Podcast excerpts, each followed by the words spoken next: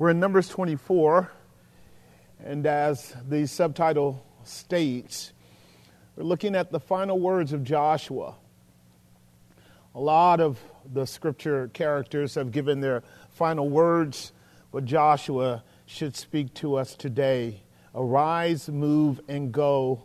The testimony of Joshua. We'll be taking some portions out of chapter 24, highlight them and see if we can ascertain a message for us. We flew through the book of Joshua last week. We jettisoned through chapters 1 through 23. That means we really didn't drill down into it. We really didn't unpack it. We didn't really investigate it for all the riches that are there. You can do that on your own time. It was intentional. We're moving towards the close of our year. We will be doing a number of uh, messages between now and Christmas around the person and work of Jesus. It's called Christology. This will be a, a good time to remind you who he is and how the Bible from Genesis to Revelation has told us that he is the one that comes.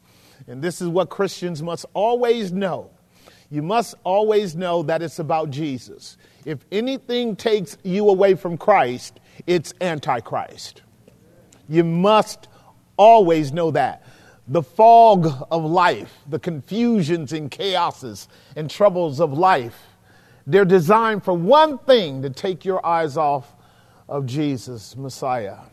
And Joshua is actually going to speak to the children of Israel along these same lines. Being a senior now, if you read his account, Joshua will pass away from us in a few days, and he will be 110 years old when he does. That means he started his ministry for God rather late. God can use people at any stage of life. And he used Joshua mightily. So much could be said about it. But the 24th chapter is really instructive to us, and I want us to work through it.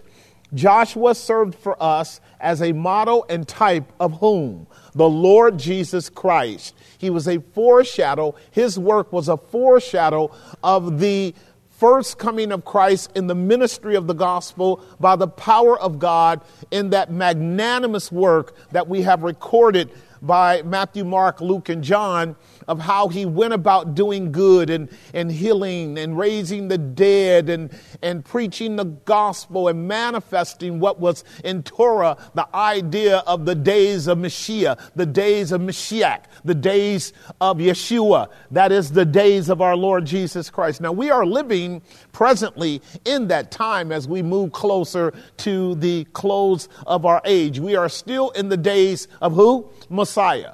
We are in the days of the Lord Jesus. The days of the Lord Jesus are not coming, the days of the Lord Jesus are here. I'm so glad the early church had a greater understanding of who Jesus was than we do. They had enough sense to go anno domini. Do you know what that means in the Latin? It means year of our Lord. That means the whole world revolves around who he is as a timetable. This is 2023 year of our Lord. And that's because the world had a consciousness around Christ raised to them because of 11 faithful men and then ultimately 12 who went into all the world with the gospel. You and I are beneficiaries of that. And Joshua was the one that God used, as we learned last week, to bring Israel into the possession of the promised land. And now Joshua is closing out the book of Judges will follow Joshua, will it not? And the book of Judges will inform us that, you know, the further Joshua gets away from the people of God, the crazier they get. And the further that Christ gets away from you and me, the crazier we get. And so the book of Judges will serve for us a, as a period of compromise and collapse compromise of the gospel and collapse of character because, as Joshua states in the final words of chapter 24, around verse 30, uh, 30 verse 30, by the way, uh, let's see here, yes. Uh, verse 29 and 30. And it came to pass after these things that Joshua, the son of Nun, servant of the Lord, died, and he was a 100 and 10 years old. And they buried him in the border of the inheritance of Timnath Serah, which was in the Mount of Ephraim on the north side of the hill. Now look at verse 31. And Israel served the Lord all the days of who? Right, this is the days that compare with the days of Jesus. And all the elders, uh, and all the days of the elders that outlived Joshua, that were contemporaries with Joshua that did ministry with Joshua. Israel was faithful to God while Joshua was around, and they were faithful to God while those who knew Joshua was around. And this corresponds with the first century church. The body of Christ was pure in its gospel and it understood who Christ was and was valiant for the truth so long as the apostles were around. But once the apostles started to die off, the church was invaded by heresy and heterodoxy. And by the time we get to Constantine, graciously speaking, the fourth and fifth century, the Christian era, the church begins to compromise the gospel. And the next thing you know, it collapses into what we'll be warned about by Joshua today, and that is worldliness and carnality. The church did exactly what Israel said. We want a king to rule over us when in fact we already have a king. His name is Jesus. And so we want to look at Joshua's last words because there are a number of things we can learn from here. And, and if I might make an application early on for young people, this would be um, a word to you in optimism that your life is in front of you. And to the degree that you understand who you are in God through Christ, today you can secure a life of meaning and purpose to the degree that you forget the God of your parents. If they taught you well and taught you right, the world that is offering you what it is today is an absolute mess. If you are going to withstand and overcome and triumph and thrive in this crazy world, young people, you are going to have to really know who you are and whose you are and why God leaves you breathing every day. And I promise you, if you make that a pursuit, you can and will be all that God has called you to be. And so as we open up our text, there are going to be four things that I want to want you to wrestle with with me as we deal with Joshua's framing of this last chapter. This is like this is like grandpa, great grandpa, 110 years old. Say, everybody come on around. I got a word for you.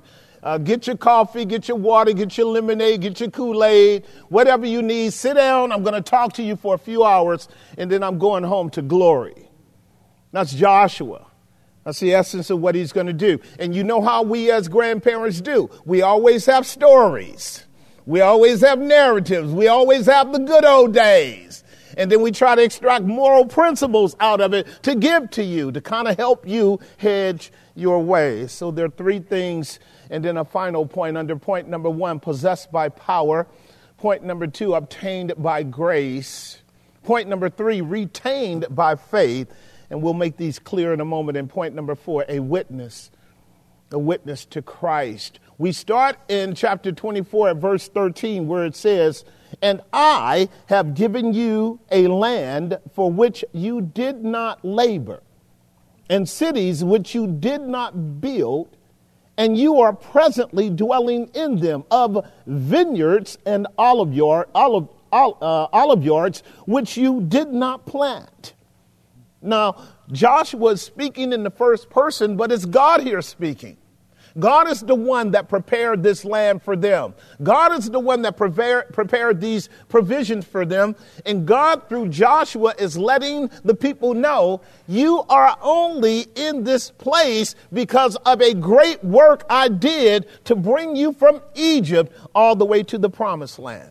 You're only here because there was an exertion of power on God's part to do something for you as we'll see in point number two, that you couldn't have done for yourself. Listen to the way that Joshua puts it over in verses 5 through uh, verse 12. He says over in verse 5, this is God speaking through Joshua. I sent Moses also and Aaron, and I plagued Egypt according to that which I did among them after I brought you out. You guys know very well the whole year that God visited upon Egypt the destruction that he did and then brought Israel out. Now, you might have forgotten that the people who are being spoken to right now did not witness that. They're being told a story of an event that occurred before they were born. And what God is letting them know, which is a really good application to you and me, I really think it is. Um, a lot of times other men have labored and you and I are entering into their labors. But we might forget that other people have lived and worked hard and toiled and struggled to obtain certain things and may have passed it on to you by inheritance or by privilege. It doesn't have to be that we always inherit something, but someone may open the door for you after they have broken up the fallow ground and tilled the soil of a difficult way so that when you sow your seed, it can bring forth a harvest 30 fold, 60 fold, 100 fold, much easier than it did did for them. That, does that make some sense? And, and therefore, you and I should be very thankful and cognitive, cognitive of the fact that other people have put me where I am. I'm not here because of me. I'm here because of a work that other people did. Now we're, we're subscribing to God the power that did that because Joshua is reminding them of how they came out of Egypt. Verse 6 says it like this Joshua 24, verse 6 I brought your fathers out of Egypt, and they came unto the sea, and the Egyptians pursued after your fathers with chariots and horsemen unto the Red Sea. What is he describing now? The war and battle that was waged against their parents when God decreed to Pharaoh, Let my people go. What God was reminding the children is that the freedom that they are now enjoying did not exist forever and that their fathers who were brought out of Egypt didn't walk out of Egypt. It was a war that brought them out of Egypt. It was a battle that was fought that brought them out. In other words, your freedom and mine is at the cost of the blood of others. And when you and I mock our freedom, we disgrace those who have gone before us to lay down their lives in order for us to enjoy this. Now, if you want to matriculate that offense all the way up, your freedom in Christ was a consequence of a war he fought, a war he died in, a war which he shed his blood for, and a war which he won in our behalf. You and I are only free because of him, if that makes some sense. And this is exactly what Joshua is saying to the children of Israel. Three subpoints under possessed by power. In other words, Never forget, you and I are objects of God's goodness and grace because of the power of God. I like the way that Paul puts it as we go to our text. Paul said in Romans 6, 1, verse 16, I am not ashamed of the gospel. And here's the reason why it is the power of God unto salvation to everyone that believes if there's any reason to boast in, to advance, to promote the gospel, it's because the gospel has the power to save people. If it saved you, it can save anyone. And this is why we're not ashamed of the gospel. In fact, for many of us, as Joshua is about to prove, we lay down our lives for the gospel. The gospel is not a secondary sort of attendant to our life. The gospel is the essence of our life for those who are people of the gospel. And this is what we see in the text. It's very clear that the gospel is the power of God in the salvation. And it was vividly demonstrated by the signs and wonders that Jehovah did when he brought Israel out of Egypt. Remember what he said? Moses, tell Pharaoh to let my people go, but he won't.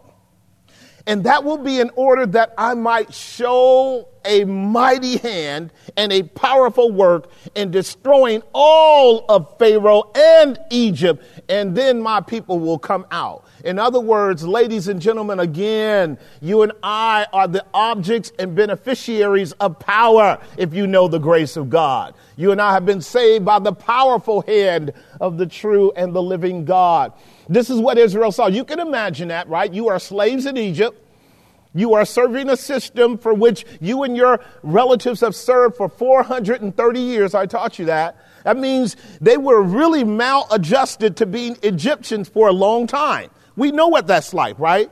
Many of us know what's that, what that's like growing up in bondage and growing up in the hood and growing up trapped and growing up in sin and growing up limited and growing up control. You get used to being a slave. And then someone comes along and delivers you And you may even very well equivocate, because that's what we learned as we went through the book of, um, of, of Exodus, how that Israel constantly complained and opined about going back. You and I can get really crazy about God's freedom in our life. And Israel did. So, under subpoint A, deliverance was wrought by signs and wonders. We should never forget that. Signs and wonders, the one true and living God showed up through Moses and Aaron through signs and wonders. Subpoint B, but also a demonstration of blood redemption. Do you recall what happened on that fateful night? Exodus 12, verse 13. Exodus 12, 13. We call it what? Passover, right? The Paschal feast the preparation for Israel to come up out of Egypt and walk out of Egypt and walk into the wilderness, the Paschal feast. Here's what God told them. And the blood shall be to you for a sign upon the houses where you are. When I see the blood, says God, I will do what? Pass over you and the plague shall not be upon you to destroy you when I smite the land of Egypt. Israel is now being educated. Not only are they being saved by power in terms of God being the source of it, but the agency of that power is the blood of a paschal lamb. And this is what we understand to be the redemptive emblem that allows these people to come out while God destroys the rest of Egypt. Does that make some sense? All right, I'll drill it home just in case you don't know. The only reason the Israelites were brought out was because of blood. The blood that was on the doorposts indicated the blood that was necessary for God to be propitiated so that when the angel of death walked through Egypt, everything that did not have the blood on it would die. And that's a great emblem of our salvation again, is it not? When someone asks, what, someone asks you, how did God save you? You can say first by power. Well, is there anything else? Yes, by blood.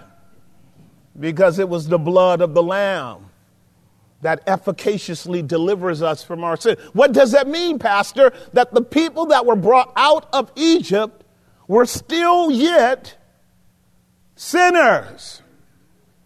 God saved sinners. They weren't better than the Egyptians.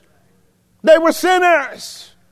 And God chose to save a group of sinners by power and by what? Blood. And then at that magnanimous event over in chapter 14, where he tells Moses to raise the rod, he opens up what? The Red Sea. And Israel goes across dry shod again. And Paul teaches us in 1 Corinthians 10, you know this, that the Red Sea was a kind of what? Baptism. Israel is saved by power. Israel is saved by blood. Israel is saved by water. Are we not also? Power, blood, and water. And all of these are getting ready to make another point that I want you to carefully, carefully get. When God's testimonies are set forth, they are presupposing that you understand that everything that God does for you, none of it is a consequence of you meriting it. It's all a consequence of God's good choice on your behalf because He chose to show you love. That's all that is. If you ever wake up in your right mind and you realize who the true and the living God is and the blessed mediatorial work of Jesus and you're happy about it, God's done something for you. Everybody doesn't wake up secure in Jesus. Everybody does not wake up grounded and soundly knowing that heaven is theirs because Jesus is there. But if you do, you are highly favored and blessed. So we see under the possession of power that Joshua was trying to remind the people of is that there was a deliverance of signs and wonders. There was a demonstration of blood redemption, but there's also a discipline of his what? Lordship as the true God. I'm going to teach you a little bit more here. Look at verses 8 through 10 of chapter 24. I love this. And I brought you into a land of the Amorites, which dwelt on the other side of Jordan, and they fought with you. And I gave them into your hands, that you might possess their land. And I destroyed them from before you. At that time, Balak the son of Zippor, king of Moab, arose and warred against Israel. We were just there, were we not? And sent and called Balaam the son of Beor to do what? Curse you. but I would not hearken to Balaam. Therefore he blessed you still. So I delivered you out of his hand and you went over Jordan and came into Jericho, and the men of Jericho fought against you, the Amorites, Perizzites, Canaanites, Hittites, uh, uh, Girgashites, and Hivites, and the Jebusites, and I delivered them into your what? hands, and I sent the hornet before you, which drave them out from before you, even two kings of the Amorites, but not with your sword, not with your bow. Do you see it? You didn't do it. I did it. I want to teach you something here as we as we uh, encompass this. Then he says in verse 13, and I have given you a land for which you did not labor. What is God doing? Are you ready? God's admonishing them. He's chastising them. He's chastising them. Okay, so imagine, you know, you're sitting with grandpa, our great grandpa, and uh, and you know grandpa knows you, but you didn't really know he knew you like he really does know you. And now he's recalling all the events in the family and then he gets particular with those events around things that have happened where you messed up. You messed up. Now, let me see if I can help you. I want you to get this. This here is a, a theological paradigm in Scripture. When God chastens you, God is not judging you. God is chastening you to conform you to his image. When God chastens you, it's because he loves you. The Hebrew writer puts it very clearly in Hebrews chapter 12 all whom the Lord loves, he does what? Stay with me right now. So, what you're hearing in these words are chastening, not judgments. God is chastening Israel as he admonishes them and reminds them as you were making your way towards the land, you had adversaries coming after you. But you notice that in the account, what God does not do, he does not recall in the mouth of Joshua all the evil that Israel did. All he recalls is that when the enemies rose up against them, God intervened. God stopped them. God hindered them. God controlled the affairs. God made sure that they weren't destroyed. And isn't that how God is in our life? Somebody better hurry up and acknowledge it. Watch this now.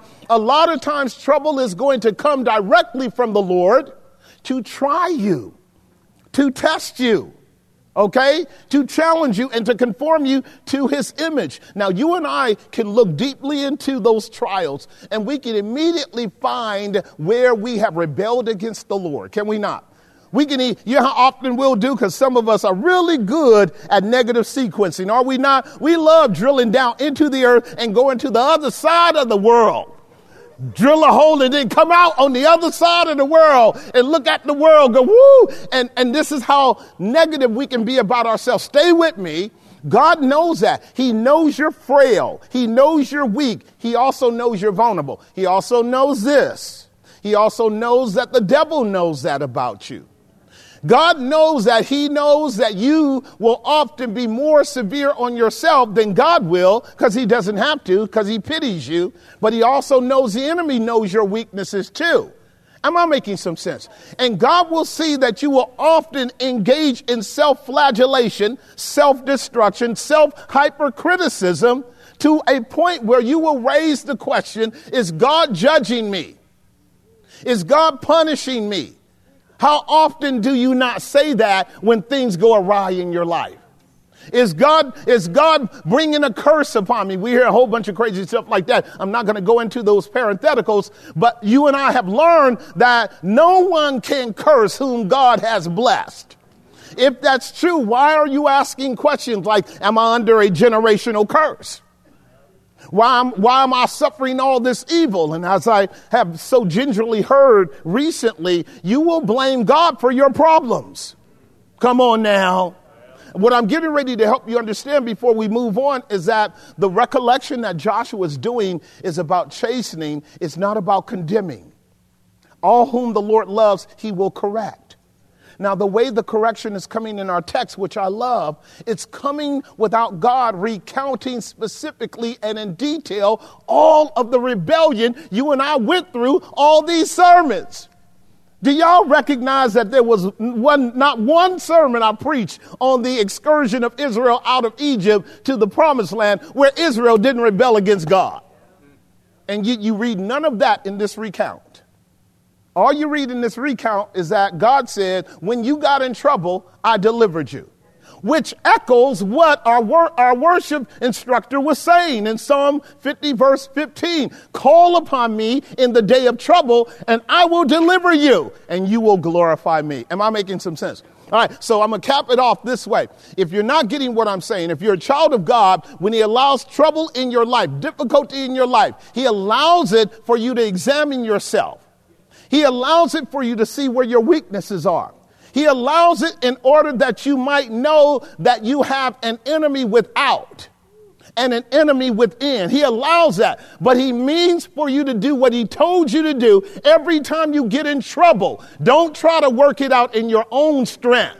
Don't try to solve your own problems. Don't try to analyze it with your own natural carnal mind. Don't use your own weapons of war to go to battle. You call upon the name of the Lord.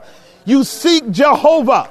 You ask God for grace. You be ready to confess your sin, acknowledge your rebellion. Say, It's me, it's me, O Lord, in the need of prayer and mercy and redemption. If we confess our sins, He is faithful and just to forgive us of our sins. Your troubles and minds will be prolonged to the degree that we don't own our rebellion.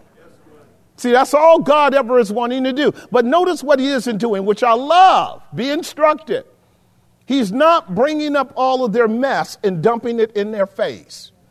You know how people tend to do? They just want to bring it up all the time. All the mistakes you make. God doesn't do that. See, now when he's correcting you, he will talk about the history. He'll let you know what he did and he'll have you to infer from it that God was good to you in spite of your indifference towards him. Did that make some sense? It's very important to understand that final point then a, a discipline of his lordship as the true and the living God. I want you to capture that. No mention of rebellion. All right, point number two. Let's, let's move on. So we're dealing with how Joshua was describing the power of God in possessing the land and bringing them into it. But point number two says that was all obtained by what? It's all obtained by what? Grace is God's redemption at Christ's expense. Grace is God giving you something that you don't deserve. Grace is a pure act on God's part to smile on you and bless you because He wants to. Did that make some sense? All right, that's only one definition of it. The other side of that definition is this because God is holy and just and pure and righteous, He's got to actually accrue conditions by which you can hang out with Him. Did that make some sense? Right? Please understand this. If God's going to show you grace, it's grace in order to change your life so that you can fit the conditions by which you and Him can have fellowship. God doesn't save you and leave you as you are. He never has and never will. You're about to learn that right now. So, like, like when God's grace starts showing up viscerally and practically in your life, it might actually look a little crazy. Right, like God will have to disrupt your maladjusted behavior. Like God will often have to show up because he knows you are trapped by all kinds of false gods and idols. This is what Israel didn't like when God came to Egypt. They were complaining, man, we're doing fine, man, we're doing fine. Broke as a dog, making, making brick out of, out of strawless, you know, fodder, sweating as they could, but they were, they were maladjusted, right? But God was helping them understand you're moving from this situation. I got to bust up a bunch of things to make that happen because I need your mind renewed. I need you to think differently than you are thinking. You are in the rut, you are in the problem, you are in the struggle, you are in the matrix, you are in the conflict that you're in because you made bad choices. I'm getting ready to bust those choices up and it's going to feel pretty bad because that's how medicine is. Right? I used to hate when my mama stuck penicillin in my mouth when I was. Did anybody remember that yellow penicillin? I got a few old folk. It was the nastiest stuff, and I swore I wasn't to ever eat again, right? The next day I was feeling so good. And that's often how God is in dealing with us, right? The blueness of the womb will bring healing to the soul. Right? And a lot of us know that element of grace. And so God's grace will sometimes chasten you, but it's only preparing you in order that you might be able to walk with Him in a way that will bring Him honor. Point number two, really simple, obtained by grace. This is what you can extract from verse 13. So I have given you, I have given you, I have given you. You see that construction? I have given you. You didn't earn it. You did not earn it. I have given you. You didn't earn it. You didn't merit it. You're not better than anyone else. Hurry up and get that. You're not worse than anyone else either. You're just not better than anyone. All of us are the same. Did y'all know that? The one thing that makes us all common is we're sinners. And it's important for you to know that. It's terrible for a sinner to act like he's not a sinner. But people do it all around the world, particularly ethnic groups. I've told you about this before somebody cute, they think that they're better than somebody else because they're cute. That's called the self righteousness of face. Did I tell you about that? Then people will have the self righteousness, and this one is a big idol today, even right now, of race. Of race. You think you're better than someone because of your race. How delusional can that be? You might be cute, but you're still a sinner. You may be a gifted race, but you're a sinful gifted race. All right? And then religious folk will try to take grace and make it something by which they're superior to others. But see, that's a mal application of grace. Never take the grace of God and say, because I'm a child of grace, I'm better than you. That betrays the fact that you don't know what grace is. All right. So, yes, I'm chastising you right now. Pastor, you feel like you're chastising because I love you. Okay. I, I, know it feels like you because, because see, false religion will send you to hell while you feel good. You'll feel better than other people. You know more than other people. You're more faithful than other people. You don't do this and you don't do that and you don't do the other thing. So you're better than other people. You don't ever tell people what you do do. But God knows what you do do. And what you do do is do do to God. And because it's do do to God, it actually takes away all that you didn't do. All that you didn't do means nothing because of what you did do. One sin will break the totality of God's standard, and now you stand guilty before God, and you don't have enough in your tank to pay for one sin. Am I making some sense? Right. So please understand what God is doing with Israel. He's really getting Israel to understand how privileged, how blessed, and how responsible they are. I got to go a little further if you don't mind.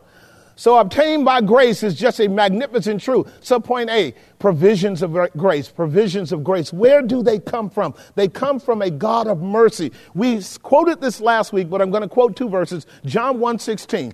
And John quickly tells us that the grounds of the blessings that we all have come from a person, and his name is Jesus. And God has placed in Jesus the fullness of the Godhead bodily.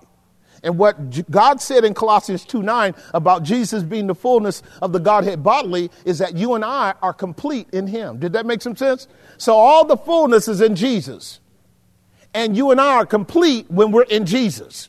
We have everything necessary for life and godliness when we walk with Christ. I can use the metaphor of a, a, big old vat over the top of your head with, with a portal at the bottom that when you open it up, the vat pours out blessings. And the blessings pour upon you. And if you open your mouth wide in your soul, you can drink in the blessings, and now you become the fullness of God in Christ. Now you can take that fullness in you that you got from Him and you can pass that fullness to somebody else. Did that make some sense? And God really means for it to be that way. But the moment you go to thinking that you deserve grace, the vat closes at the portal and then you begin to dry up. That's a whole nother message. There are all kinds of dried up Christians that I know. Do you know a few of them? Dried up Christians who are not bearing good fruit, but thorns and thistles. They're like cactuses. Are you a cactus Christian today? See what I'm getting at? The moment you distort the fact that all the blessings come from God and that you are simply an object of mercy is when you're stealing God's glory. And that's when the blessings stop. And that's what Israel has done. They've done that. And this is what our text is going to teach us about it. Joshua is going to warn them. Three things Joshua is doing. Joshua is giving us history. That's one. That's what the Holy Ghost does. He takes the past to teach us the what? Present. Joshua is affirming the, the possessions. That's what he's doing now. But he's about to warn them. Warn them about their future actions. You and I must be warned about that as well. So what John says is, and of his fullness have we all what? Received and grace for grace. I love the construction. It's really clear. Of his fullness have we all received. So you and I are recipients, are we not? Are we recipients? Are we recipients? Listen to 1 Corinthians chapter 4 verse 7. If you are a recipient then, why are you boasting as if you didn't receive? See it? Look at what Paul says. For who makes you to be different than somebody else? Y'all got that? See, uh, please let that drill into your head. What I love about the Apostle Paul, the Apostle Paul was probably more like Jesus than any of the other apostles. What do you mean by that, Pastor? He was able to rise above his ethnicity in such a way that he did not leverage his Jewishness. He was able to be all things to all men for the purpose of the gospel and therefore be like my master, the Lord Jesus Christ, who did not leverage his Jewishness. Because it's not about race, it's about grace. Did that make some sense? I love Paul for that. And, and see, you can see by inference that the Lord was disciplining the other 11 because they were still strongly prejudiced in their Jewishness. So what does he do? He brings a brother out of due season who didn't rise up with them, who didn't have the accolade of saying, I walked with Jesus for three and a half years. They did, but he didn't. But Christ met him on the Damascus Road, did he not? And told him, You would be my special servant to the Gentiles. And so Paul was able to rise up out of his arrogant racism into the grace that's in Christ and become for you and I a major model of Jesus. This is why we as Christians love Jesus the way we do. Do we not? Stay with me now. That, you know, the Holy Ghost doing a little bit of hyssop cleaning now. We love Jesus because Jesus rose way above racism way above racism. We love him because he transcended it and became all things to all men, the one mediator between man and God, the man Jesus Christ. Am I making some sense? And once you reduce Jesus, once you start to lower him and make him equal with your race, you diminish who he is. You obscure the glory of God and you are no longer a Christian. May that come home the precious Son of God, hung between heaven and earth, strapped wide, but naked in your behalf to let the world know I love sinners of every nation, kindred, tribe, tongue, and hue, and color, and gender, etc., etc., etc. Put all their sins on me. And that's what he did. And if that message doesn't come home to the church, we're done. You're done, church. Your job is done. To be a Christian is to be a militant against every carnal system in the world. That's what it means to be a Christian. Let me keep going, okay? So, what Paul was doing with the Corinthians, because they got crazy about their gifts, is what I meant by pride of grace. They had all these gifts, especially speaking in tongues, okay? They, for whatever reason, they love babbling and falling out and foaming all over the place. For whom makes you to differ and what have you received? What do you have that you did not receive? Now, if you received it, why do you glory as if you have not received it? See what I'm getting at?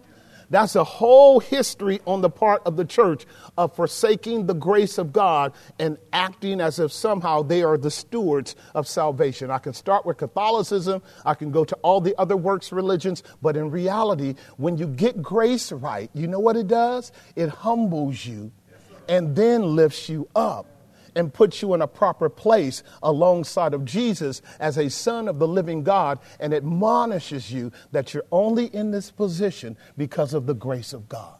And this is what this is exactly what Joshua was trying to get across to the children of Israel here. Now let's move to point number 3 briefly so we can get to our other points.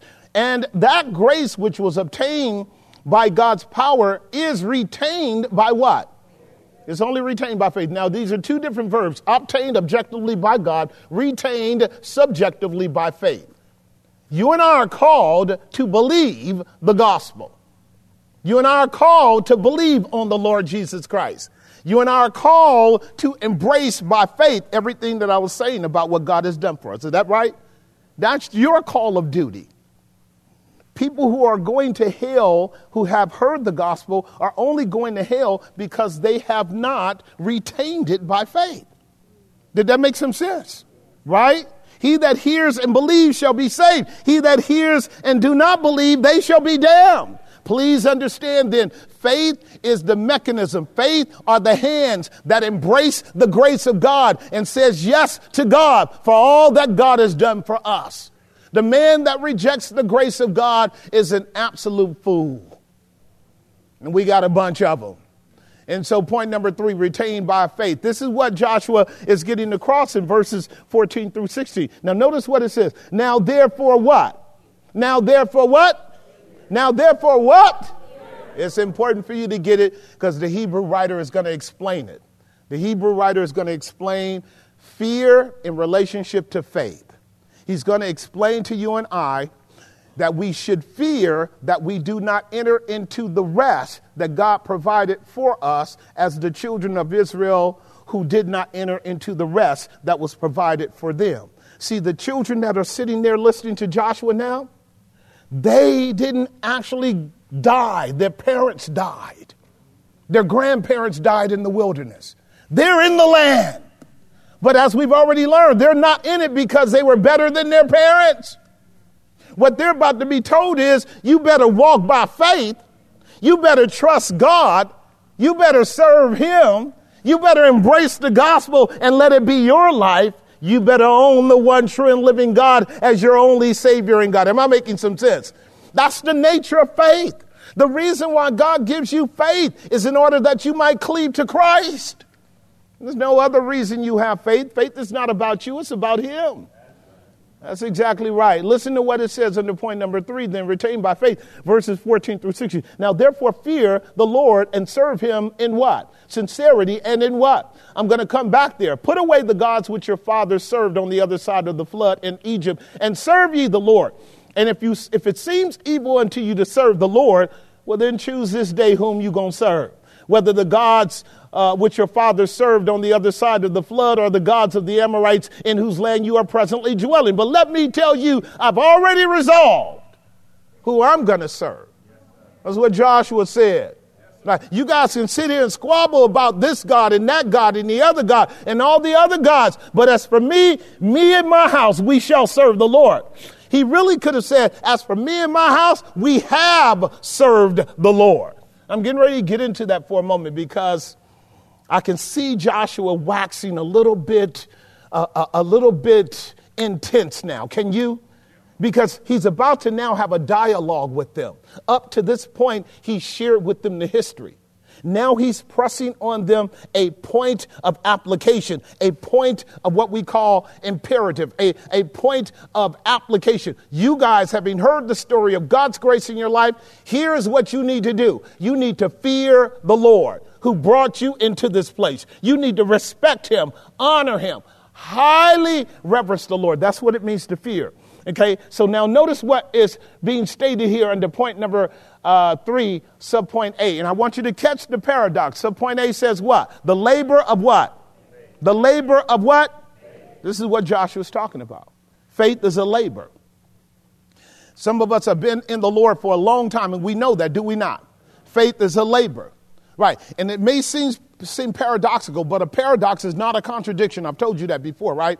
A contradiction are two things that cannot ever be reconciled. They are two mutually exclusive principles that by nature are totally opposite. A paradox are two independent realities that can coexist together when you understand them as a paradox. Para meaning alongside, dox means teaching. Did y'all get that? Para meaning two, dox means lesson. Or you can go two different lessons, two different instructions, two different doctrines. Both are true but they must be harmonized. Does that make some sense? Really simple. Is God sovereign? Are we not responsible agents before God?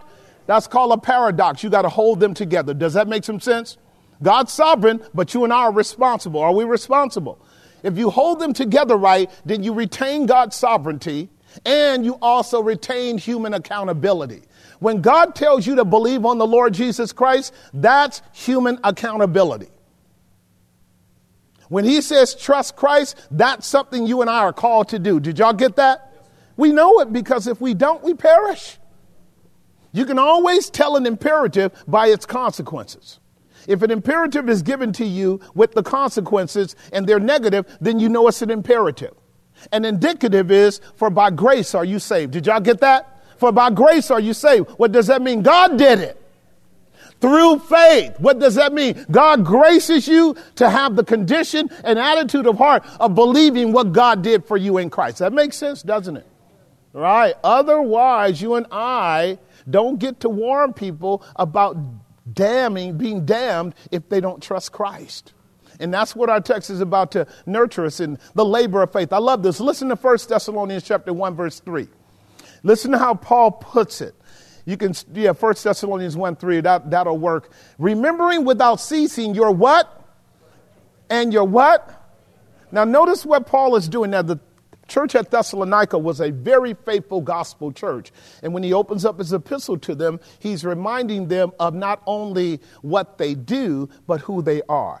Now, here's what you and I get to do as Christians we get to go. Does my faith work? Do you see that? Look at it again. Remembering without ceasing your what? Work of faith. And your labor of what? Does my faith work and does my love labor? Because if my faith doesn't work and my love doesn't labor, my faith is dead and my love is empty. I just want you to set on that because the American church is completely ignorant of the qualitative nature and expression of faith. This is why James says faith without what? Is dead, being all by itself. And God never gives you and I dead things. Faith is a gift, but it's not a dead thing. Faith is a living quality when implanted in your life, expresses itself in love because faith works by what? And love is a powerful energy that drives your expression of faith when you have it. Am I making some sense? I want you to capture that because a lot of people are walking around with a dead faith. And this is why Joshua is saying, hey, listen now, now therefore serve the Lord with sincerity and in truth. Those are two qualities that the New Testament highlights as well. The New Testament tells us that we are to serve the Lord. That's really a powerful word there. Serve the Lord. Going back to Joshua chapter 24, verse, uh, verse uh, uh, 14 and 15, uh, Joshua uses these words very, uh, very precisely and repeatedly. Notice, now therefore fear the Lord and do what? Serve him in sincerity and in truth. So serving him is the expression, the motive that drives you is sincerity and truth. And then you get the expression of that. Put away the gods which your fathers served and the, on the other side of the flood. And then notice what it says in 15a. And if it seems evil to you to do what? Serve the Lord. Then choose this day whom you will what? Serve. Which, and then it talks about whether the gods which your fathers served that were on the other side of the floods and so forth. The operative words in verse 14 and 15 is the word what? Serve. Now that's the Hebrew term in the Old Testament, which means to be a slave. It means to be a slave, okay? That term is a rich term that employs the idea somebody else owns you. The first time that word is used is in the Genesis narrative when God told Adam and Eve, Now by the sweat of your brow shall you toil the soil of the land, and you will serve God by toiling the soil of the land. I want you to get the metaphor. To be in service to the Lord is the idea of working in his cultivated vineyard. You can see this with a lot of our brothers and sisters out there in the, in the valleys. Can you see that? You see them out there toiling. Do you see them working? Do you see them working and toiling? You see them working and toiling. That's what God is calling you and I to do in the vineyard of the world of the souls of men. To labor as his toilers in the vineyard. Y'all keeping up with me? The next time that word is used is when one is a slave. So Israel was a slave in Egypt and they were serving Pharaoh, were they not? And when you look at a slave, you can see a slave engaged in all kinds of tasks, can you not?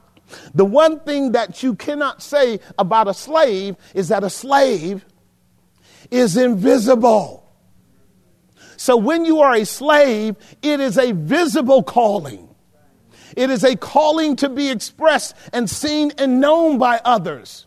It's really true in the agriculture or the horticultural context as well. When people see uh, our brothers and sisters out there laboring, we are seeing them visibly working for the good of the land, for the produce and the benefit of others. Am I making some sense? This is why Jesus says the fields are white to harvest, but the slaves are few. So you have the horticulture and agricultural analogy of a slave or a servant. Then you have the slave paradigm of working for your master. And any slave working for his master has to let everybody else know that he's a slave. And he's working for his master. And that's the way that it is. Right? Am I making some sense? You don't get to hide your slavery. Right, here's the third one and the more prominent one. The idea of being a slave, according to this text, is the idea of serving the Lord in his temple. Everybody in the temple is a slave. This is exact, please. So I saw some faces. See, this is where your Christianity is totally jacked up. Because you actually think you're free to be your own boss at the same time be a Christian.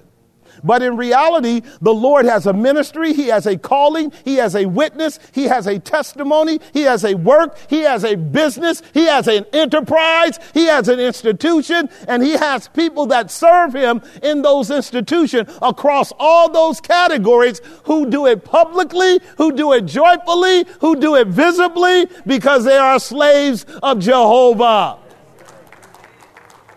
The church is no different. True, faithful Christians are committed to the work. I know it's hurting. Let the Lord discipline you. Because you see, we have a phony Christianity today that basically makes you an invisible slave. And God is glorified when He, by the Holy Ghost, implants the Father's name on your forehead. That is the counterpart to the number 666. We have our Father's name in our forehead. What does that mean? God is on our mind. He's in our heart. He's in our thoughts. He rules our life. What does it mean? We are not ashamed of the gospel. We're not ashamed of being called the children of the living God. Serve the Lord with sincerity and with truth. Okay, so I wanted to drive home the word serve because Joshua was about to drill down into it. Joshua's about to drill down into it. He uses this term sincerity. Do you see it there? He uses this term sincerity. Now, in the generation in which I live, sincerity means being well intentioned. Well, I meant well, right? And the old school God says the road is paved to hell with good intentions. Right. It's not about good intentions here, it's about a qualitative commitment to the task that you're called to. So the word sincere here in the Hebrew is the Hebrew word "cham," "cham," C H A M, and it literally means to not spoil, to not be rotten, to not decay, to not corrupt, to not deconstruct. Now, I just use the analogy of the agricultural and horticultural metaphor. So when it says that you and I are to serve him in sincerity, it means you and I are not to serve him with a kind of faith that can be corrupted, that can be destroyed, that can spoil, that can decay, that can fall apart under pressure and trials. That's the parable of the sower and the seed. Y'all keeping up with me? Remember the parable of the sower and the seed fell on four soils, one on the wayside, didn't even get on the ground, the other on the shallow ground, then the thorny ground. Those two, what did they do? They choked the word so that it could not bear fruit 30 fold, 60 fold, 100 fold. Only one soil did good. It was called the good soil, where it landed on the heart that had understanding and it bore fruit 30 fold, 60 fold, 100 fold. It's the idea that God doesn't give you a gift that once it produces, it spoils.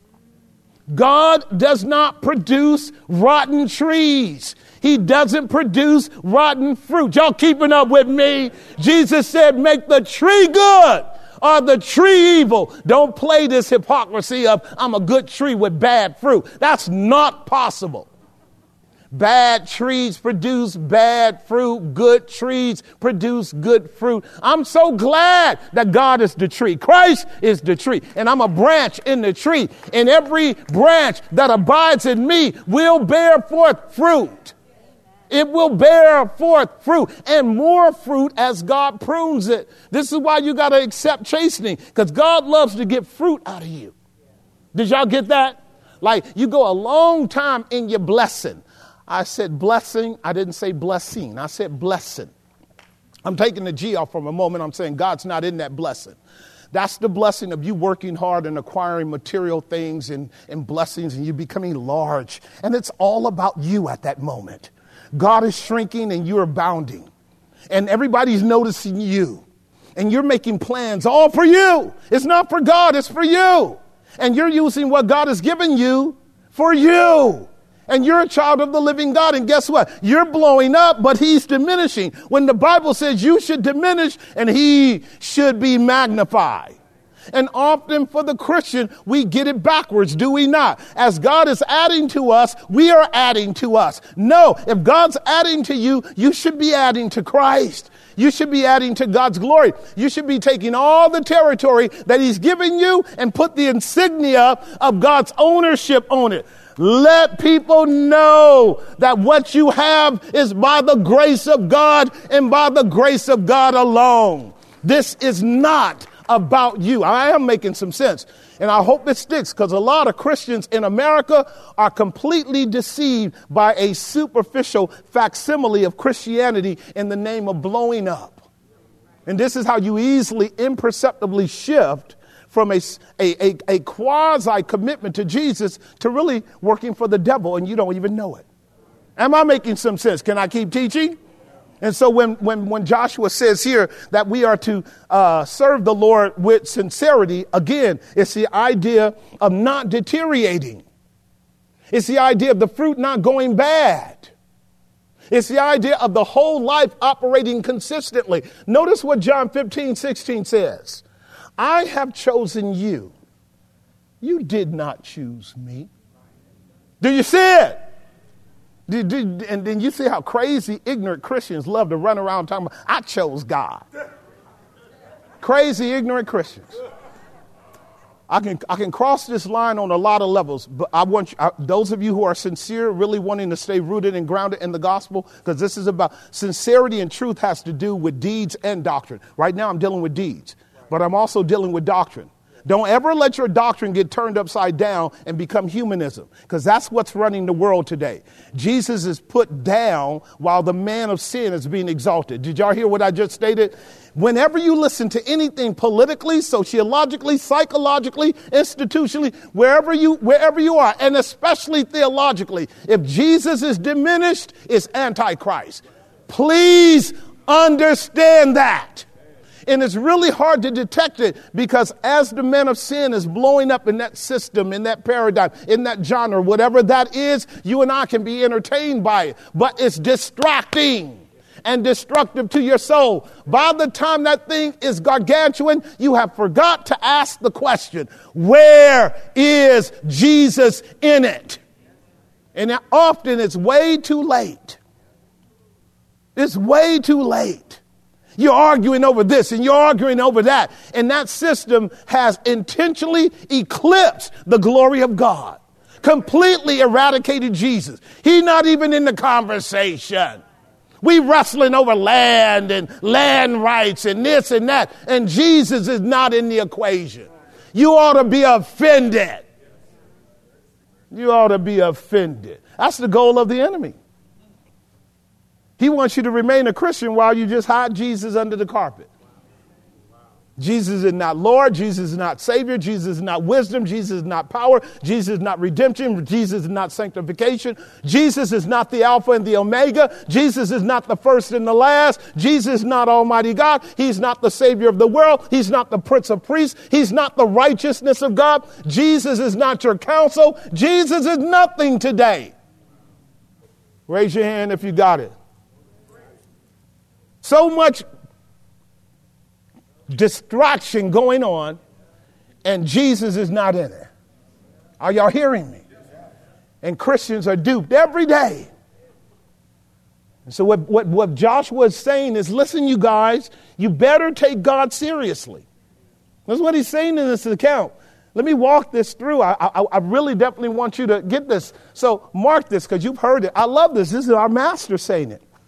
The Old Testament Joshua is the New Testament Jesus, is he not?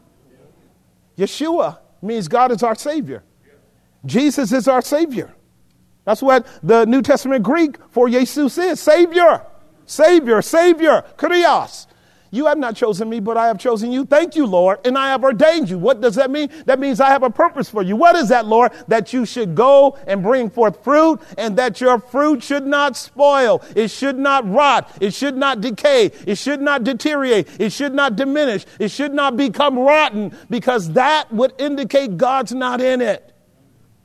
Y'all keeping up with me? And this is what he's saying to these young. See, the children that are sitting before Joshua are being blessed, are they not? Because they've already entered into the promise. What, what Joshua wants the young people to do is be able to hold on to it. But he sees something in their hearts, like parents do. Isn't that right? We see the corruptions and the, the implications and the potential seed because they got it from us. You know, kind, kind begets kind. You go, oh, Lord, there it is. There it is. That child thinking just like you. And if you're obscure, you go, oh man, he's acting just like his grandpa. Yeah, but grandpa had you. Right? And so we're looking here at an account where Joshua knows he's got to say some difficult things right now. So let me see if I can elicit this to help you. This is a portion of the text that becomes extremely difficult for most Christians when they get sidetracked by the argument of free will and, and the sovereignty of God. Let me see if I can help you. Notice what goes on in verse 16. Are you there? Now, I want, to, I want you to notice that the conversation changes here. It changes from a monologue. Joshua was the only one talking all the way up to this point. Grandpa was having the floor all by himself. And Grandpa started waxing zealous and eloquent. You can see the spirit of Elijah rising up in grandpa. And then one of the grandkids said, All right, stop, grandpa, and started answering. Y'all got it? We, we, we don't want to hear you no more, grandpa, because we see that cane shaking. We see your lips trembling. You know how grandpa get when, he, when, he, when the Holy Ghost get on him? He go to equivocating and shaking, but he's dead earnest, is he not? Grandpa, dead earnest. He wants you to get it right. Okay, okay, Grandpa, we didn't heard that enough. This is what rebellious young people do when grandpa's talking. You better let grandpa talk as long as grandpa can talk. As long as grandpa's not talking crazy, let grandpa talk.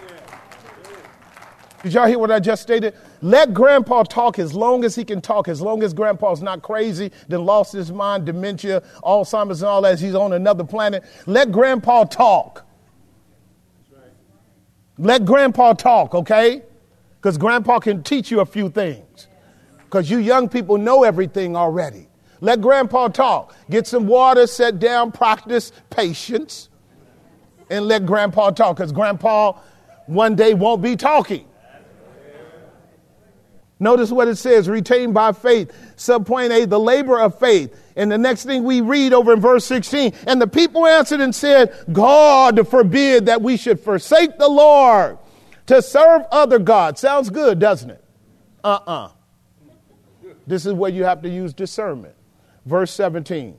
For the Lord our God, He it is that brought us up out of our fathers, uh, brought us brought us up and our fathers out of the land of Egypt from the house of bondage which did those great signs in our sight and preserved us in all the way wherein we went and among all the people through whom we passed. Good so far, isn't it? That means these grandchildren have been listening to the stories of their grandparents all along until their grandparents died and it was in them. Therefore, you tell them the story. But do they really believe it? Listen to what it goes on to say.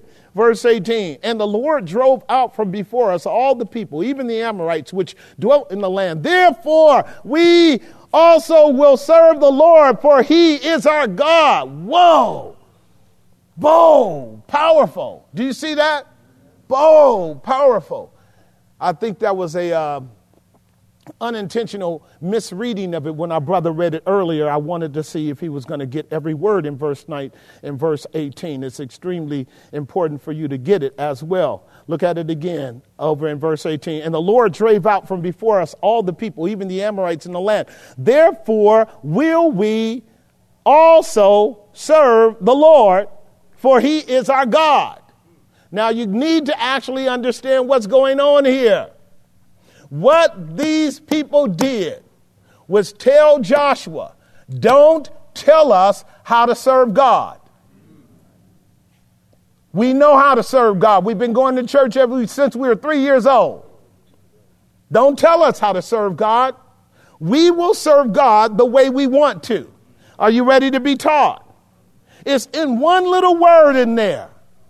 It's the word also literally means in addition to, alongside of, with. We will serve Jehovah with, in addition to, alongside of all these other gods.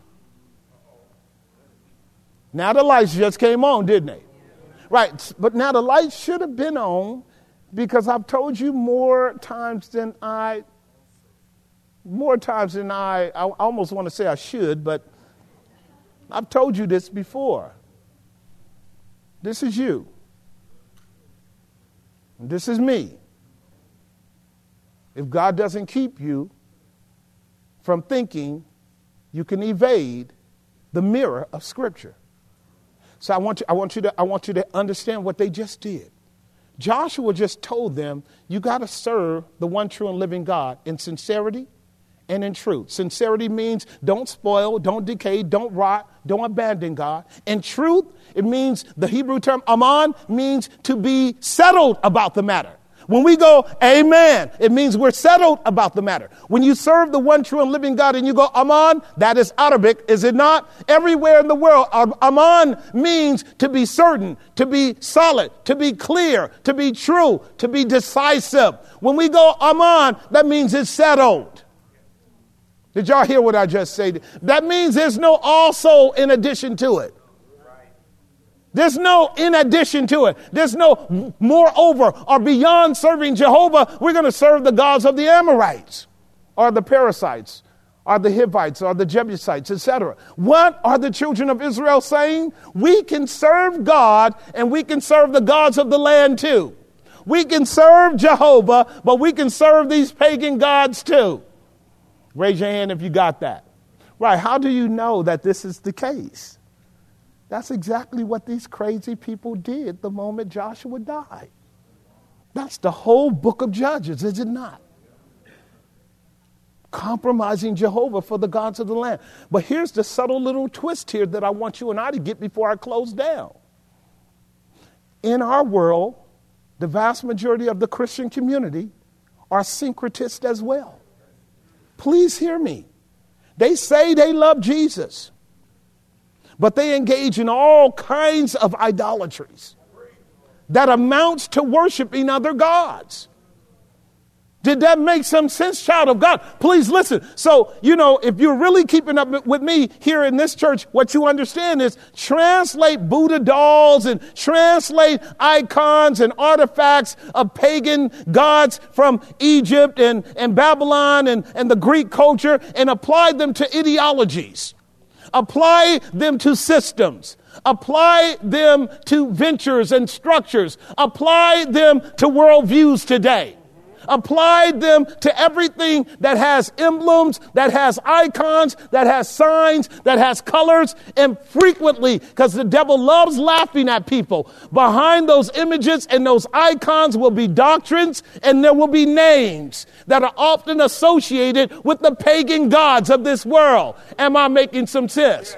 So please understand, you can actually think that the children of Israel are the only folks exercising what we call syncretism or pluralism. But the average Christian today, spends most of his time or her time worshiping some ideological construct with the same level of passion and commitment that should be rendered to the true and the living God. They give their time to it. They give their essence to it. They give their physicality to it. They give their emotion to it. They give their bodies to it. Now, if you are a slave of Jehovah, and him only you are to worship. As Torah says, Exodus 20 verse 3, you shall have no other gods before me. If Jehovah is your God, you don't look like you spend time with other gods. You don't talk like you spend time with other gods. You don't act like other gods appeal to you at the same level of energy, at the same level of passion, at the same level of effort, at the same level of gratification, at the same level of benefit. When you know the true and the living God, and you find in him everything you need, everything else is proportionally set way under God. So when people look at you, they see a slave of Christ. They see a slave of Christ. Listen to me, child of God. When they look at you, they should be able to go, for him to live is Christ. For her to live is Christ. Every time she's turning around, she's weighing out these propositions over against the word of God and saying no or yes or maybe so. Get behind me, get under me, don't get near me because the only thing I want near me is the true and the living God. Not only do I want him near me, I want him in me, I want him on me, I want him working through me. I want the world to know I'm a slave of Jehovah, a slave of Christ. Listen, until we are demonstrating that level of sincerity and true, we are wide open to the very pluralism that they just told Joshua that they were going to do. Y'all keeping up with me? Now, watch. Now, let me show you why we know this is true. This is why I love narrative theology. Everything was good up to verse 15. Then these fools tried to negotiate a contract with a brother who can read the fine print. He read the fine print, didn't he? Look at verse 19. Now, watch what Joshua says. Joshua says unto the people, You cannot serve the Lord. Do you see it? Yes, sir. You cannot serve the Lord. And here's the, here's the reason why the Lord God is holy. Y'all ready? First subpoint category, watch this. You cannot serve two masters. You will either love the one, hate the other, or hold to the one and despise the other. This is why a lot of Christians are going to be fooled in that day. You cannot serve the Lord while you thinking you can serve other gods too. One reality is, is that on the part of the other gods, they're going to demand more of you than is right when you profess to know Jesus. Did you hear what I just stated? And when they demand that of you, immediately you're going to be tested as to whether or not your love for Jesus is sincere. Now, if it's not sincere, it's going to corrupt under the challenge of that pagan God, that pagan system, that pagan structure, that false ideology, that luring temptation, that mountain, that kingdom. Bow down to me and I'll give you all the kingdoms of the world. Isn't that the way Satan does it? And didn't Jesus say in Matthew 4, Satan, get thee behind me? It is written in the law of God, you shall have but one God, and him only shall you serve. Did Jesus lay down the gauntlet? Did he prove that he was Jehovah's Malak? Did he prove that he was God's servant? This is what I'm telling you, child of God. Joshua is dealing with a bunch of children who are committed to idolatry when he brings the exclusivity of the gospel to them and tell them it was the exclusivity of the gospel that got you out of Egypt. It was the exclusivity of the gospel that brought you into Canaan. It's going to be the exclusivity of the gospel that's going to keep you in God's blessings. Did y'all hear what I just stated? Sub point A, then you cannot work. You cannot, you cannot have two masters. You will despise the one. You will hate the other. Secondly, sub point B, the reason why you cannot serve God this way is because He won't let you. God won't let you. You see, you know what Christians do in this generation? They mold God into their own image. They use their carnal reasoning and then chip away at biblical truth.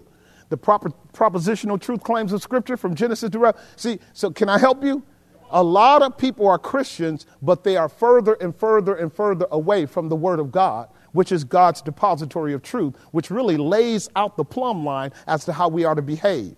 Now, when you get far, far away from Scripture, you can pretend to be Christian. Y'all know a whole lot of people say, I know the Lord. I love the Lord. Where your Bible at? I can't find it. You keeping up with me? Right. And see, now they don't have to say anything else. All they have to do is watch you now. All they have to do is watch what happens in a 24 hour period, a seven day period, a four week period, a five week period, a year period. That's all they have to do is watch you. They don't have to say anything. They don't have to debate you. They don't have to challenge you. All they have to do is watch you. And they'll see, oh, he's a slave of the world.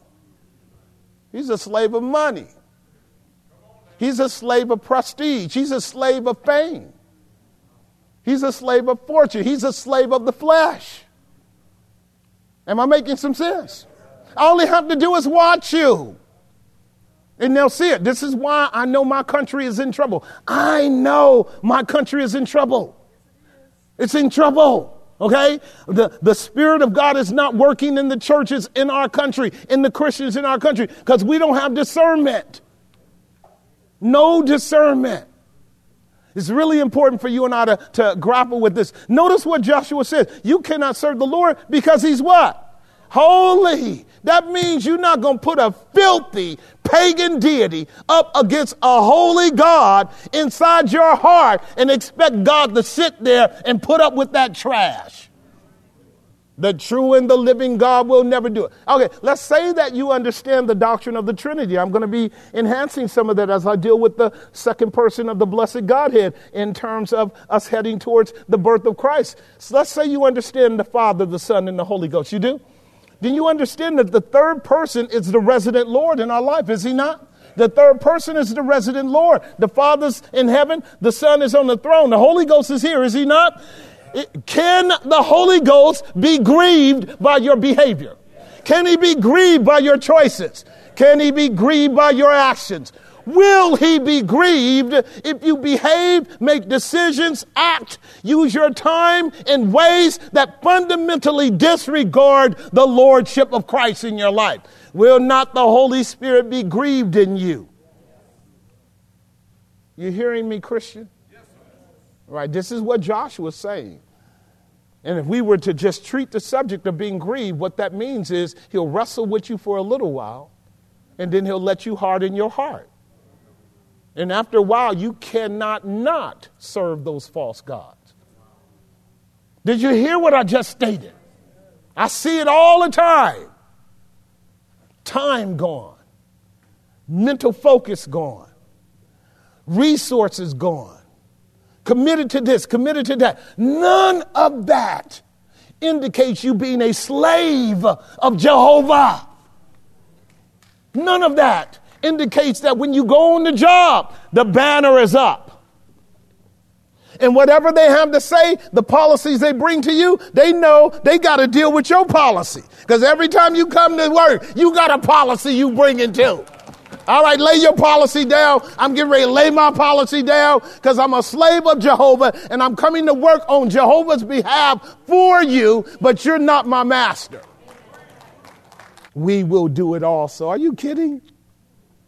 We will do it also. That's the point B in your outline. And so, what does Joshua say in subpoint C? You will fail. You will fail. I'm almost done. You guys caught that? You will fail. If you think that you can do Christianity the way people are doing it here in America, you've already fa- fallen. Just like we have talked about most of our institutions being captured by regulatory agencies, have I talked to you guys about that? Everything from our government, from our leaders, the Uniparty, captured by big money so that they cannot engage in policies that are healthy or good for the American people. Theirs is global. Y'all got that? But we see capture, we see regulatory capture in every institution in our society. Do we not? We see it in our educational system, right? We see it everywhere. We see it in the media. You try to say something that goes against the stated narrative. And don't see how quick this tyrannical system of fascism shuts you down. Am I making some sense? Now, that's all psyop to get in your head to tell you they are God. Did that make some sense? When you are worried about opening your mouth and expressing your opinion and you're afraid that somebody's going to punish you for it, that thing is your God. A lot of Christians are trapped up in that. I'm making some sense, am I not?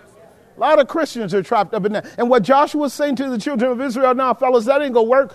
For you to make it in this crazy world of pluralism and syncretism and, and multifaceted, just wild and bizarre ideologies and constructs, you need to be committed to the God of wisdom and power.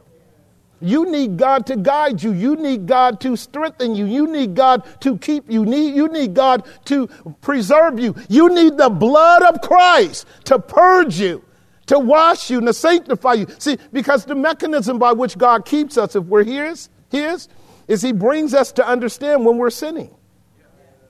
And He tells us once again, confess it, stay true to me. I have a mechanism for sinning. It's called the blood of the Lamb of God. By the way, Joshua has just made a covenant with these people, has he not? He's made a covenant with them by stones. Notice what Joshua said. Let me, let me wrap this up. Notice what Joshua said here in the latter part as he does his verse 21. Notice what Joshua does after he said, No, y'all, no, y'all not going to even make it. You're not going to make it. you, you guys are done. Let me go ahead on and state this for the record because they answered the people, said all of this, quoting history and, and Bible verses. And Joshua said, No, you cannot serve the Lord. He's holy and he is a jealous God. He will not forgive your transgressions nor sins. Is that what verse 19 says? All right, so listen, you know what he just stated? A, a lot of these people are operating out of the presumption that God warned about back in chapters 15. Remember when he talked about the person that sins against me presumptuously will not be forgiven. Didn't I teach y'all that? Presumptuous sin is never forgiven. And so to presume that God will forgive you for a rebellion that you are about to commit indicates you really don't know God in the pardon of his sins. Am I making some sense? And, and when God uses this construct, He will not forgive your sins. This goes back to Exodus 23, verse 20, with the angel of the Lord that goes before you and fights your battles. See to it that you fear Him because He will not just easily. Do you hear how Christians say, but God will forgive me? But God will forgive me. Do you guys hear that? God will forgive me. He'll forgive me. And this is where you are dangerously proving that you do not have the love of God in your heart. You better hope He forgives you. Because He certainly gives people up, does He not? And when He gives them up, they will think He has forgiven them. But He hasn't given them power to overcome that idol. And they're still serving that pagan God. That's what's going on in your world right now. I'm making some sense. Am I making some sense? Can I keep teaching? I'm just about done. Listen, you can play games with God all you want, but you don't dictate to God whether and when He will forgive you. This is what Joshua is saying to these people. It's extremely important for you to get it. Notice what he does in verse 20. This is what he says over in verse 20. Uh, uh, For if you forsake the Lord and serve strange gods, then he will turn to do you hurt and consume you. After that, he hath done you good. And the people said unto Joshua, No, but we will serve the Lord. Boy, if that's not just straight up hostile arrogance. And Joshua said unto the people, You're witnesses against yourselves that you have chosen the Lord to serve him. And they said, We are witnesses. That's a tough way to close a meeting. I don't have time. But here's what Joshua did Joshua said, okay, okay, okay, okay. If you're going to serve the Lord, this is how it's going to be evident. Are you ready? You're going to put away all of these pagan gods that are in your heart. That's how we're going to know. This is how we're going to know that you're serving the Lord because you're going to abandon all of these systems that have trapped you 24 hours a day and turned you into an idol, and you have turned them into an idol. And you are going to now honor God. You're going to exalt Him. You're going to prioritize Him. You're going to make Him preeminent as He is meant to be. Am I making some sense? Okay, you're going to do that? All right, we're going to do one more thing. We're going to bear witness to this. I want y'all to get some stones. That's a wild thing, isn't it? Notice what it says over in verse 25. 20, uh, 24, 25, yes. So Joshua made a covenant with the people that day and set them a statute and ordinance in Shechem. And Joshua wrote these words in the book of the law of God and took a what? A great stone and set it up there under the oak that was by the sanctuary of the Lord. And Joshua said unto all the people, Behold, this stone shall be a witness unto us for it hath heard all the words of the Lord, which he spake unto us. It shall therefore be a witness unto you, lest you deny your God. Do you see that? He put a big old stone up there and wrote on it the law of God so the Israelites could know what Exodus 20 says. Exodus 21, Leviticus 10, and Leviticus 11 and Leviticus 23, Leviticus 26 and Leviticus 27, Deuteronomy chapter 28 and 29 and 30 and 32. They can all know that what God said was, if you violate my covenant, I will destroy you. I will cast you out of the land. I will disperse you to the heavens. They all had it written down there right there in front of their face. Y'all got that? You know what this means? I'm going to stop here and I'm going to pick up and unpack that next week. Can I do that? Lord willing, we live, and Lord willing, y'all come back. This message was so hot today, you probably won't come back. this stone is about Christ. I do want to unpack it. It's about the only one who can bear record with God's holy standard and say amen to God and do it, while the rest of us pretend that we hear what God's word says and we say we're going to do it. See, on that day when testimonies are rendered to God, this is where I'm going to close you. I only know one person that will be able to stand before God and say, Father, I did everything you told me to do. Now, as for these fools who said that they could serve you and other gods too, I bear record as the word of the living God, as the mediator between God and man, that they said it. Because Jesus said it in the Gospel of Matthew. Every idle word shall be brought up before God in judgment. Your yes and your no's. Am I making some sense? This is where witnessing comes into to play here. These are Joshua's last words, and he is not doing this to condemn them. He's doing this to help them reassess their commitment so that they don't perish. Y'all got that? So next week we'll deal we'll drill down into the stones and figure out what this means. Amen.